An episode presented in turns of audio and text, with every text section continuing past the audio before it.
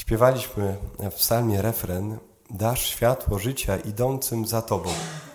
E, każdy z nas, e, myślę, jako wierzący człowiek, e, mamy ten motyw przewodni tego, że jesteśmy pielgrzymami na ziemi i mamy jakąś drogę do przejścia. Nasze życie można nazwać drogą. Cały czas gdzieś chodzimy, niektórzy to mierzą, ile kroków robią dziennie, czy się udało osiągnąć sukces, nie? czy zrobi tam więcej, ile się zrobiło wczoraj, albo wypełniło się jakiś taki minimum. To jest też zdrowotne, ale e, całe życie nasze jest chodzeniem i może być takim chodzeniem, które jest chodzeniem takim po omacku, w kółko. Nie ma żadnego celu to chodzenie. Dlatego Jezus obiecuje tym, którzy idą za Nim, że da im światło życia. Nie, jaka gra słów. Światło życia. Da im coś, jakiś punkt odniesienia, za czym będą mogli podążać. I to jest coś, co każdy z nas nazwie życiem w łasce. Życie w łasce to jest, owszem, y, jako małe dzieci jesteśmy uczeni, co jest dobre, a co jest złe. To jest y, pierwsze nauczanie naszych rodziców i wszystkich później jest nauczaniem, co jest dobre, a co jest złe. Jest pewna w tym dziwność. Ona wynika z tego, że przypomnijmy sobie y, Księgę Rodzaju, drugi rozdział i trzeci, kiedy my mamy tam w opisie stworzenia drzewo poznania dobra i zła. I na czym polega dziwność? Że uczeni jesteśmy od małego dobra i zła, a Bóg mówi do Adama, Adamacha i Ewy, do nich, nie zrywajcie z drzewa dobra i zła. A my cały czas to robimy. Uczymy się, co jest dobre, a co złe. Oczywiście kontekst jest całkowicie inny, ale samo y, znajomość dobra i zła, zasad moralnych i nawet ich wypełnienie to jest miejsce życia, żebyśmy nie wypadli z łaski Bożej, żebyśmy mogli żyć w obfitości. Dlatego mamy wybierać to, co jest dobre. Dlatego mamy wybierać to, co jest y, y, życiem, że wtedy, kiedy przestrzegamy przykazań, to nasze życie jest pełne. Ale to są tylko ramy zewnętrzne. Nie da się wejść w tą przestrzeń inaczej, wejść do tego raju bez łaski. Przykazania ją strzegą, pokazują, gdzie są granice. Poza przykazaniami możesz coś utracić bardzo ważnego. Możesz doznać krzywdy. Tam jest niebezpiecznie. Dlatego uczymy się, co jest dobre. Jak żyć, żeby nasze życie było pełne, spokojne, niespokojne może, pełne pokoju, aby ono było mm, bezpieczne właśnie, aby ono było takie harmonijne.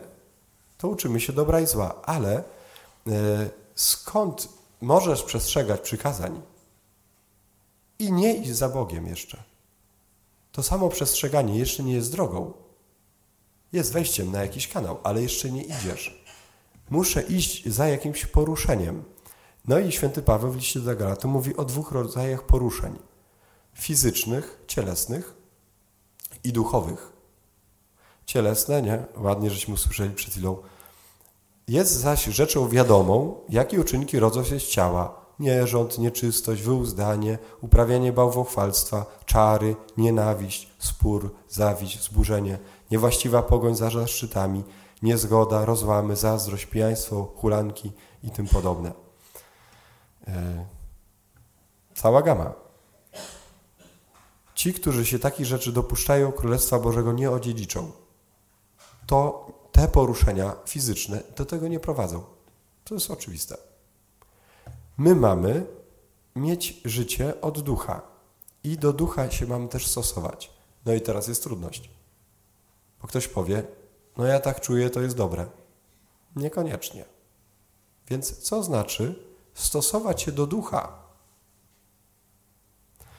To jest utrzymywanie nieustannej więzi z Chrystusem w Duchu Świętym. Nieustannej. Jezus bardzo mocno to wypunktuje za chwileczkę w tej Ewangelii, którą słyszeliśmy. Mówi, biada wam, faryzeuszom, biada wam uczonym w piśmie, w prawie, bo wy wszystko wiecie. Oddajecie dziesięcinę. Pierwsze, co się rodziło, trzeba oddać Bogu. Pierwsze, co się rodzi. Żydzi na tym punkcie byli tak ortodoksyjni, że jak było drzewo, na którym, nie wiem, mogły rosnąć nie wiem, figi, przyjmijmy, że jabłka będzie prościej, i zawiązało się owoc pierwszy na wiosnę, to taką tasiemką zawiązywali przy tym owocu, że to jest dla Boga. Wyobrażacie sobie? Tak skrajnie przestrzegali tego, co jest dla Boga. I Jezus mówi do nich, dajecie dziesięcinę z mięty i ruty i z wszelkiego rodzaju jarzyn. Jesteście bardzo precyzyjni w tym. A pominacie sprawiedliwość i miłość Bożą. Zapominacie w ogóle, co jest ważne. Co komu słusznie się należy.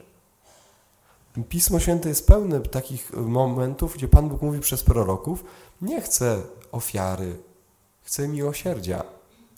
Nie chcę z tego, że mi dajesz chleby pokładne, że mi coś dajesz, że mi się poświęcasz, jak nie dajesz mi swojego serca. Dlatego Jezus powie: Biada wam, bo lubicie pierwsze miejsca w synagogach, pozdrowienia na rynku. to znaczy, że zabiegacie o chwałę doczesną. Bacie o to, żeby was tu chwalono. Ty jesteś pobożny, ty jesteś taki, ty to jesteś wierzący, ja to jestem nie, a ty jesteś. I inaczej jeszcze. Albo, i dalej mówi, jesteście jak groby niewidoczne, po których ludzie bezwiednie przechodzą. Jak grób jesteś niewidoczny. Nie wiadomo, że jesteś pułapką. Dlaczego jesteś pułapką? Przecież oni wiedzą dużo, oni pouczają innych. To jest y, pierwsze do mnie słowo. Ja was pouczam. Na co nie pouczam w ogóle, nie? Ale y, my też, każdy z nas poucza. Nawet, nawet nie, nie musi mówić do mikrofonu na bonie, w kościele. Nie musisz mówić kazania, ale możesz w sercu mówić kazanie. Kogoś pouczać z góry znowu. Tak jak wczoraj o tym mówiłem. Ale Jezus mówi, y, a jesteś jak grób, nie masz więzi. Nam jako chrześcijanom bardzo mocno grozi to, dlatego jesteśmy tak słabi, jesteśmy tak nieprawdziwi w tym, ze względu na to, że my często mamy i owszem, mamy y, wiedzę, w jaki sposób komuś można pomóc. Znamy przykazania, wiemy, gdzie, gdzie, gdzie Pan Bóg daje nam przestrzeń do pełnego życia. I wiemy, jak, dlaczego argument, potrafimy argumentować te przykazania. Wiemy, dlaczego żyć trzeba tak, a nie inaczej, że to jest grzechem i to cię narazi. I, i to jest jakieś wiązanie się ze złym duchem. My to potrafimy oargumentować nawet. Bardzo dobrze. Ale jeżeli nie ma w nas żywej więzi z Panem, to jesteśmy jak grób. Jesteśmy w środku martwi i uprawiamy jakąś ideologię, i dlatego często zostajemy na poziomie, że kłócimy się z kimś na argumenty. Jak faryzeusze. Czy to dałeś dziesięcinę, czy ty dałeś tylko 9%, albo ty dałeś 5%. Ale kłócimy się o jakąś ideę, a nie ma w nas życia. Ale to życie jest y, dane temu, kto za nim idzie.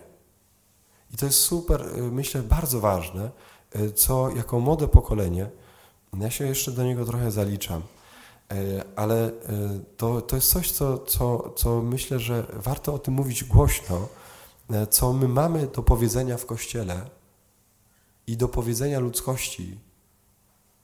To jest to, dopóki ja nie będę przekonany, dopóki ja nie doświadczę Pana żywego, to z czym mam pójść? To jest wiara młodych ludzi, Dzisiaj, według takich badań księdza z Włoch, którego miałem okazję ostatnio słuchać, Don mówi, że młodzi ludzie nie potrzebują miejsca świętego, tak jak ich rodzice. Nie potrzebują kościoła, żeby się modlić. Z Bogiem mogą się spotkać wszędzie. I to nie jest nic złego. Spotkać się w nim wszędzie można. Nie potrzebują czasu świętego. Nie potrzebują niedzieli, żeby czekać, żeby się z nim spotkać. Mogą się spotkać z nim kiedykolwiek chcą. i tego doświadczają. Nie muszą mieć pośredników w tym. Nie wystarczy, żeby ktoś im opowiadał o Bogu. Nie wystarczy, że opowie im ktoś, że Bóg uzdrowił panią XYZ z parafii tamtej obok nas. Fajnie, że uzdrowił. Super. Ale jak to się ma do mnie? Nie potrzebują, e, chcą mieć z nim kontakt bezpośredni z Bogiem. I to jest nasza wiara. Nie potrzebują myśleć tylko o kategorii nieba, że ja kiedyś tam pójdę do nieba po śmierci. Ja chcę dzisiaj przeżywać niebo. Może w mikroskopii, mikro takim procencie, ale ja chcę teraz już być jak niebie. Mimo, że wiadomo, że się skończy za chwilę, ale, ale bo, bo pójdę gdzieś tam, gdzieś tam, ale moje spotkanie z Bogiem chcę, żeby, żeby było jak w niebie. To są piękne pragnienia. I ostatnie, w ramach y, zamiast y, etyki wchodzi estetyka. Nie wystarczy, że ja po prostu byłem. Ja chcę to przeżyć, to mnie pobudza. Nie wystarczy, że ktoś tam coś powiedział, albo grał, albo śpiewał, albo był jakiś obrazek. Tylko jest to coś, co jest piękne. I to do mnie przemawia. I, I ten ksiądz mówi, to jest poziom wyjścia wielu młodych ludzi. Oczywiście, że to nie znaczy, że teraz mamy zburzyć kościoły, bo potrzebujemy miejsca spotkania. Potrzebujemy czasu na to spotkanie. Potrzebujemy e, sakramentu, w którym mam pewność, że tu Cię, Panie, spotykam. Ale mogę Cię spotkać gdziekolwiek, pewnie. Ale tu Cię spotkam w sposób wyjątkowy. Nigdzie indziej Cię tak nie spotkam. Bo, bo nie ma Ciebie nigdy, gdzie indziej. W taki sposób, jak jesteś tu. Przez tego pośrednika, który jest taki, jaki jest. Ale to jest drugi poziom już wiary. Pierwszy to jest ta nasza prosta codzienność. My znamy to drugie. Jesteśmy tak uczeni i byliśmy tak wszyscy uczeni, że masz obowiązek to, tamto, tamto. Ale wyczuwamy, jak bardzo ten pierwszy próg. Panie, chcę Ciebie spotykać wszędzie. Panie, chcę Ciebie spotykać w każdej porze. Chcę Cię spotykać bezpośrednio. To są dobre pragnienia i prawdziwe.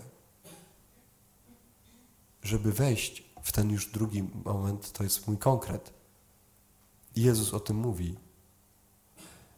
Biada wam, bo dajecie dziesięcinę, zmięty ruty wszystkiego rodzaju jarzyn, a pomijacie sprawiedliwość i miłość Bożą. Tymczasem należało czynić, to należało czynić i tamtego nie opuszczać. Jedno i drugie czynić i nie opuszczać tego drugiego. Prośmy o to dzisiaj przez tego naszego świętego mm, Ignacego Antiocheńskiego, który z czego zasłynął? On zasłynął z tego, że w 107 roku oddaje życie w Rzymie, zostaje e, w, nie wiem, czy to już tam było, czy to było w, dokładnie w Kolokseum, czy w innym miejscu, zostaje zjedzony przez zwierzęta i wcześniej pisze do Rzymian, że nie, nie, nie wzbraniajcie, nie ratujcie mnie. Ja chcę oddać życie za Pana.